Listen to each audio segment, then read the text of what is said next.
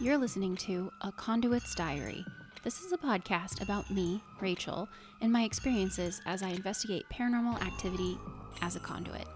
This is rated R for explicit because I do have a little bit of a foul mouth. Thanks for listening, and be sure to subscribe and rate this podcast wherever you listen to it.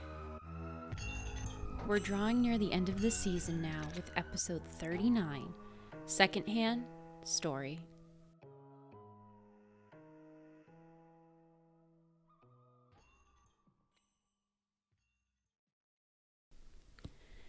So, this is kind of weird, Veronica said. She was sitting on the couch of her Arcadia condo, which looked more like a palace than a simple condo. Arcadia was a neighborhood that was up and coming, which is code for getting rid of things deemed unsightly and replacing them with gastropubs. I think I read about this particular condo, that it was once some historic building and they turned it into a high-rise for the up and coming. It had exposed brick that was painted some thin white paint that would have looked sloppy just a few years ago. Her couch was a blush color, proof she had no pets.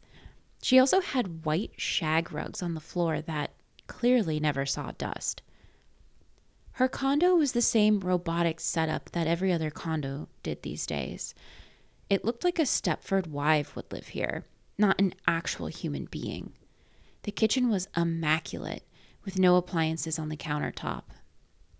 All her visible appliances were stainless steel and wiped clean of any fingerprints. The backsplash in her kitchen was equally colorless, a white subway tile with equally white grout that deviated barely from the paint job. It felt impersonal. Even her couch felt like no one actually sat on it. Veronica was also polished. Her dark straight hair was pulled into a high ponytail that made her look more put together than sloppy. She wore a fitted t-shirt that must have been tailored, with bootcut jeans without a single crease. Her makeup was minimalist and tasteful, as was her simple pearl earrings and a floating pearl necklace. Was Veronica real? Was I dreaming? Yeah, the entire thing can be uncomfortable at first, I agree. Oh, no, Veronica said, shaking her head. My parents are very superstitious. When we came to America when I was a child, we didn't buy a home because they said it was haunted. She shook her head and laughed fondly at the memory. It's not the fact that you're here or that you exist. It's that, well, it's not about me. Not about you, I pressed, raising an eyebrow. She nodded. So I just joined this group, Girls Walk Phoenix. It's like a group of girls who get together on the weekends and go for walks. Sometimes there's hundreds of girls. It's a really cool community. I just moved here a few months ago, and since I work remotely, it's hard to meet people. Anyway, I met Chasity through them, and she has a real problem. Why wouldn't she ask me herself? I asked, skeptical. She doesn't think she has a problem. Isn't that how it always is? They do the whole, oh, no, I'm fine. But really, they're not? I supposed I did. I was the queen at ignoring serious things in my life to maintain the status quo. Yeah, I do, I said honestly. She nodded and crossed her legs at the ankles, leaning on the arm of her couch casually. So, I met Chasity about 3 weeks ago, but we were fast friends. You know those people you meet and you just know right away they're your people? She asked. I did. Hema and I were friends almost immediately upon meeting in college. Decades later, here we were, still in each other's lives. Chasity was my person. I walked up to this giant group of girls all chatting, and I felt like I was in high school again. We moved a lot when I was a kid. I was the new foreign kid, you know. I almost got back in my car when Chasity said something. She goes, "Feels like dodgeball all over again, doesn't it?" We laughed about that, and I had her, and the rest of the girls were so great. I realized my fears were all in my head. You know what they say, introverts get adopted by extroverts. That's exactly what happened. So Chasity and I went to Bottomless Mimosas after that walk with a few other girls. We exchanged numbers and socials, and we've hung out at least you know, 3 times a week since. Wow, I said. That's a real commitment to friendship. Veronica laughed. It's so much easier when you're in college and live with someone, or see them in class every day, or even when I was in the office and could be in person. Now it's like, it takes so much energy. Chasity has a similar schedule as I do, and we have a lot in common. She hates hiking, she likes power walks, and she thinks the sun here is too hot. Everyone here thinks the sun is too hot, I countered. She shook her head. You'd be surprised. Some of the girls in our group are like, I don't know, aliens? Lizards? They love the heat and the sun. Anyway, what I mean is she's a great friend, so I don't want you to think bad of me. What happened? And why would I think bad of you? I asked. Veronica swallowed and kneaded her fingers. Well, for starters, I'm telling a complete stranger that I think my friend is possessed by a demon. Lately, she's been distant. Something's off. And your immediate reaction was a demonic possession, I asked. Just how superstitious was her family? And after only a few weeks? She frowned. This is what I meant, she started. I cut her off by raising my hand. I was only kidding. I wasn't. It's just a big leap. I think I need more information. All you've told me is how you became fast friends, and lately that's not the case. What happened? For starters, her house. I've been there a few times when we first started hanging out. It was always so tidy. She got me into this organizing TikTok lady, and I completely redid my entire place. It's amazing. The last few times I've gone, it's been messy. No, messy isn't the right word. It's a pigsty. I'm talking rotting food in the fridge, trash everywhere. I don't think she's taken out her trash in God knows how long. When I brought it up, she just laughed, said I was being ridiculous. It's like she didn't even see it. I know it seems like something small, but it's worse than that. We meet every Wednesday morning to take yoga in the park class. It's free and it's like blocks from her place. Last week, she got up in the middle of it and left. Didn't answer her phone for hours. This week, she didn't even come. When I asked her why, she said, oh, well, it was kind of dumb. She's become like that with all her hobbies. She doesn't come to trivia anymore. She isn't reading our book club books. It's like she's not herself. You think she's just depressed? I asked. She shook her head. No, because she acts like it's all beneath her. It's like the thought of doing something as stupid as trivia, cleaning, reading, yoga. Like, it's all just dumb things. Once I heard her mutter, stupid humans, when a friend and I asked her about it. Humans? Like, she isn't one. That is weird, I agreed. Demons were typically good at keeping their presence unknown unless they wanted it known. If she was possessed, the demon was doing a sloppy job at flying under the radar. Maybe he was new to possession. I realized then I didn't know how demons were made, if they all just existed indefinitely, or if they could be born. Did demons have sex? Do they have genders? I snapped my attention back to Veronica before I fell down a rabbit hole in my own brain. I also don't think she sleeps anymore, she admitted sheepishly. How would you even know that? I asked. Well, I got drunk one of the nights we went out with friends. I ended up sleeping on her couch. I woke up a few times to pee or get water, and she was always awake. What was she doing? I asked, fascinated. She shrugged. On the computer, watching TV, just random things like that. Staring at them, not really moving. I think once the computer wasn't even on. Maybe she was up all night making sure I was okay, but I don't know. I'm pretty sure she was up all night and didn't sleep at all. Holy shit, that's wild, I said. And it was, because I'd never heard of possession leading to staying awake the entire night. Something else was going on, and it was leaving an uneasy feeling in my stomach. Well, there's more. I don't think she eats or drinks either. Whenever we go to lunch or dinner, which has become less and less, she doesn't even touch her food. This is a girl who once bragged she drinks an entire gallon of water a day. She won't even sip her water. She doesn't order food, and if she does, she doesn't even look at it. She just sits on the table in front of her. I once watched 2 flies land on her salad, and she didn't even shoo them away. Does she take the leftovers? I asked. She shook her head. No, she doesn't. At first I thought maybe she was sick, but I've seen her do it 3 times. I asked her if she was okay, and she just smiled and said, "Yeah, why?" It's like she's daring me to call her out on her weird shit. Daring you? I asked. She nodded and fidgeted more.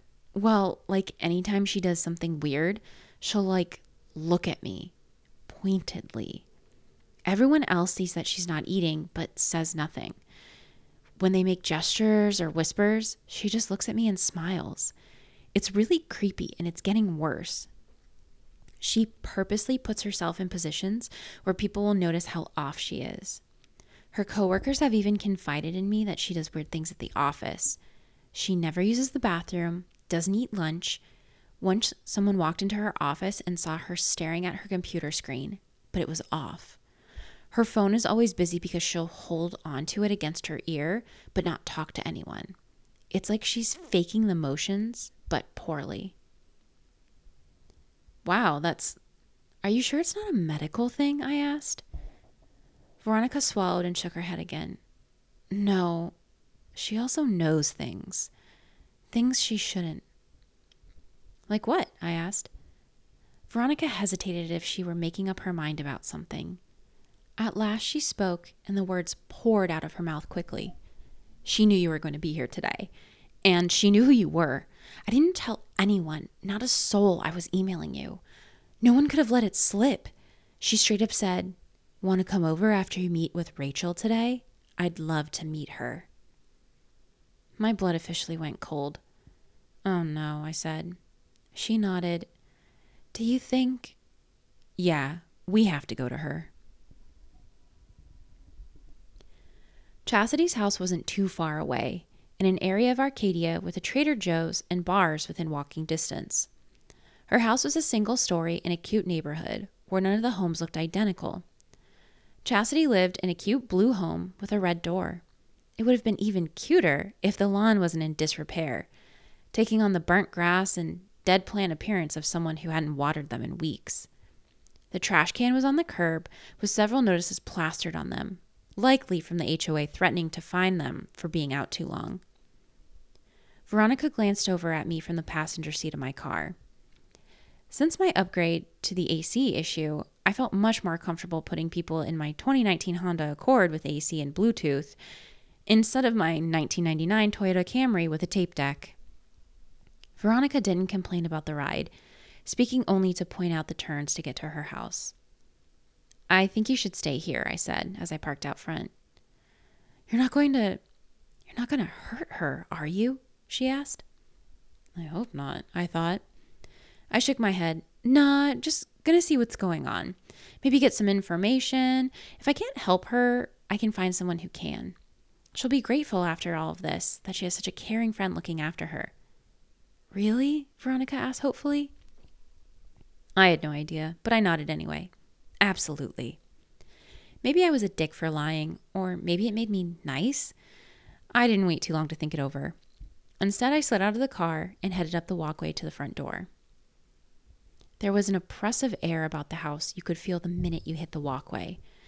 It's likely why the notices were on the garbage cans and not on the front door, I noted as I walked by them. The closer I got to the door, the more the sense of doom descended on me.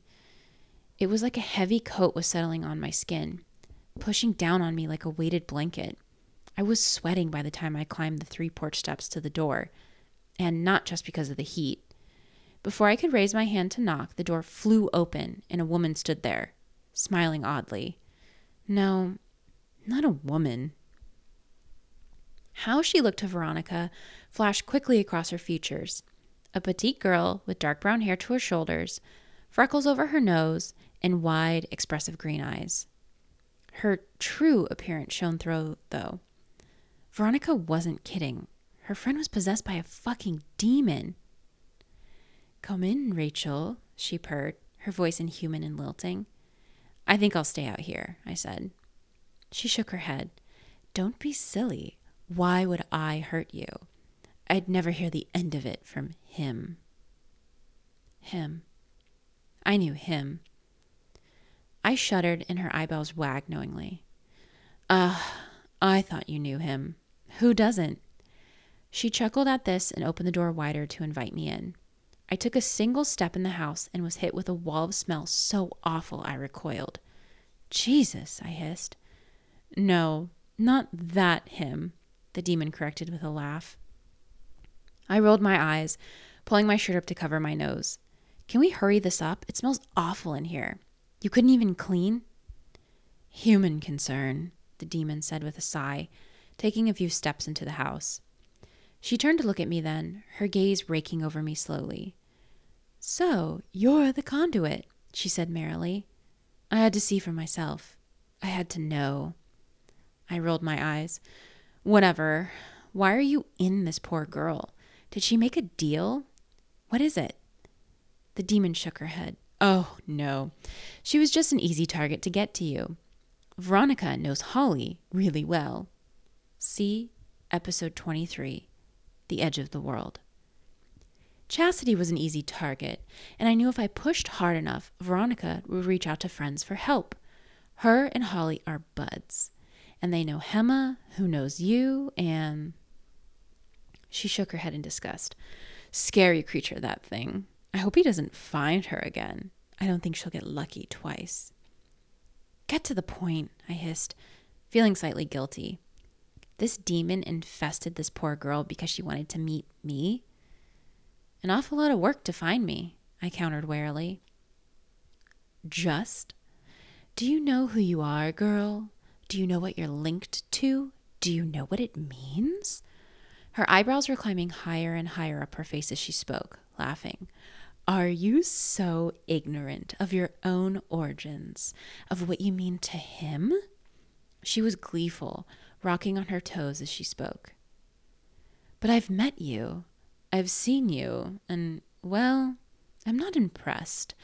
I'm not sure what he's so upset about, she said with a head tilt that was nearly human.